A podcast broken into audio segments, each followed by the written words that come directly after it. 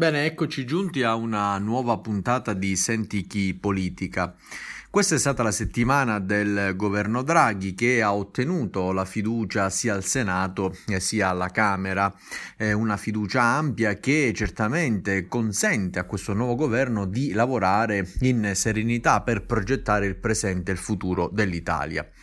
Per capire eh, la realtà di questo governo è chiaro che dobbiamo mm, collegarci a quel celebre discorso del presidente Mattarella eh, di qualche settimana fa ormai, mm, dopo che le forze dell'ex maggioranza non erano riuscite ad accordarsi per il Conte terzo.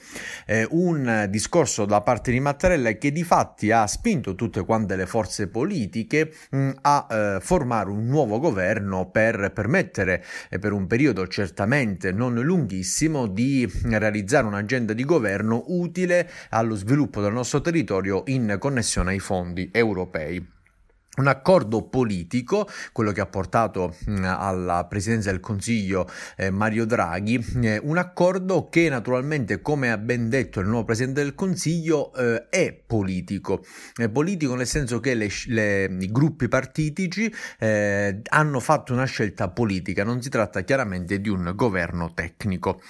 Eh, però eh, le insidie subito mh, vengono mh, al pettine, si presentano al nuovo esecutivo. Fra i temi temi abbastanza retorici citati in questi giorni c'è quello della scuola. Dico abbastanza retorici perché in realtà quando si parla di scuola, e fino anche personaggi di grandissima levatura, professionale non solo, è come se mh, si ci accostasse alla scuola con un principio eh, di assoluta mancanza di conoscenza della realtà. La scuola non è quella che viene dipinta mh, nei giornali, non è quella che viene descritta in alcune interviste, fino anche da alcuni ministri, la scuola è un'altra cosa. In questo momento eh, i lavoratori della scuola, ma anche gli stessi studenti, non hanno da recuperare ore mh, mm, perse perché si è eh, comunque svolto il lavoro. È chiaro che mh, mm, la necessità eh, da Covid-19 ha portato a una nuova forma di didattica. Il, la centralità della scuola, più che ribadirla nella ripresa, nel recupero di qualcosa deve essere eh, affermata nell'agenda di governo e in questo Mario Draghi è stato abbastanza chiaro, almeno nel suo discorso al Senato, giovani, scuola sono il futuro della nostra nazione. In questa settimana naturalmente si continua a discutere di vaccini. C'è un dato allarmante mm, e non riguarda il ritardo dei vaccini presenti in Italia e in Europa, bensì dei vaccini diffusi nel mondo. Ben 130 paesi al mondo non hanno ancora ricevuto neanche una dose di vaccino. In Africa, in tutto quanto il continente africano, appena 25 persone sono state vaccinate.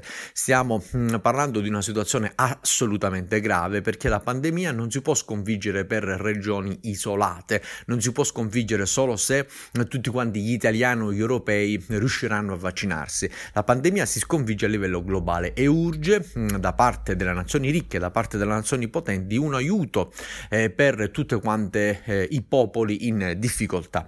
Si tratta quindi di una settimana ricca di spunti, ricca di riflessioni che si conclude con un evento internazionale, il G7, mm, guidato da l'Italia, eh, un chiaramente incontro che naturalmente mh, mm, con l'ingresso di Biden e anche di Draghi eh, permetterà mh, mm, probabilmente mh, mm, eh, parole nuove, progetti nuovi, idee nuovi per un mondo che deve andare sempre più verso la giustizia sociale.